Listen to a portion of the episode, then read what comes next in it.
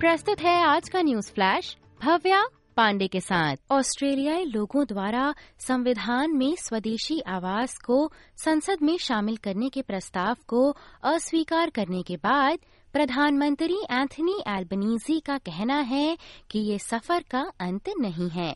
सभी छह राज्यों और उत्तरी क्षेत्र में नो का मतदान किया गया, जबकि एसीटी ने वॉइस के पक्ष में मतदान किया है। श्री एल्बनीजी का कहना है कि ऑस्ट्रेलियाई लोगों को स्वदेशी समुदायों का समर्थन करने के लिए बेहतर प्रयास करने होंगे।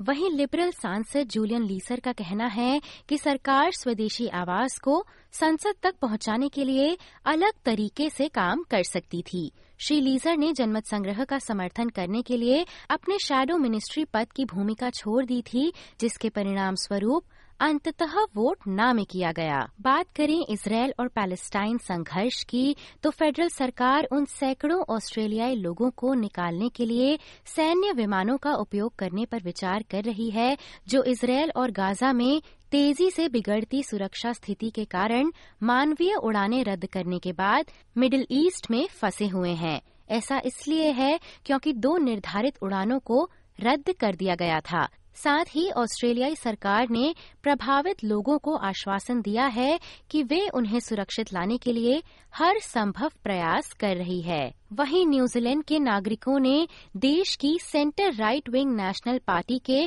क्रिस्टोफर लक्सन को अपना अगला प्रधानमंत्री चुन लिया है। पूर्व व्यवसायी बने सांसद क्रिस्टोफर लक्सन ने निवर्तमान प्रधानमंत्री और लेबर सांसद क्रिस हिपकिंस को हराकर अपनी जीत दर्ज की है।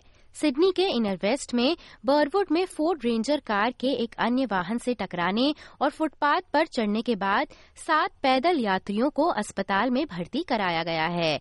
आपातकालीन सेवाओं के घटनास्थल पर पहुँचने पर आसपास खड़े लोग प्रभावित लोगों की सहायता करते नज़र आए। अंतर्राष्ट्रीय खबरों की ओर बढ़ें तो फ्रांसीसी पुलिस का कहना है कि बम की धमकियों के बाद वर्से पैलेस के साथ साथ लूवरी संग्रहालय और गैरिडेलाइन ट्रेन स्टेशन से आगंतुकों और कर्मचारियों को हटा दिया गया है। दुनिया के सबसे ज़्यादा देखे जाने वाले पर्यटक स्थलों में से दो को खाली कराने की कार्रवाई शुक्रवार के स्कूल हमले के बाद फ्रांस के चारों ओर कड़ी सतर्कता के बीच की गई है जिसमें एक स्कूल शिक्षक की मौत हो गई थी, जिसे कि राष्ट्रपति इमैनुअल मैक्रोन ने आतंकवादी हमला बताया है। बात करें भारत की तो कल भारत ने नरेंद्र मोदी स्टेडियम में सात विकेट से जीत हासिल कर अपने चिर प्रतिद्वंदी पाकिस्तान के खिलाफ 50 ओवरों के विश्व कप के अपने रिकॉर्ड को बरकरार रखा है। भारत ने पाकिस्तान को 43 ओवर से कम के समय में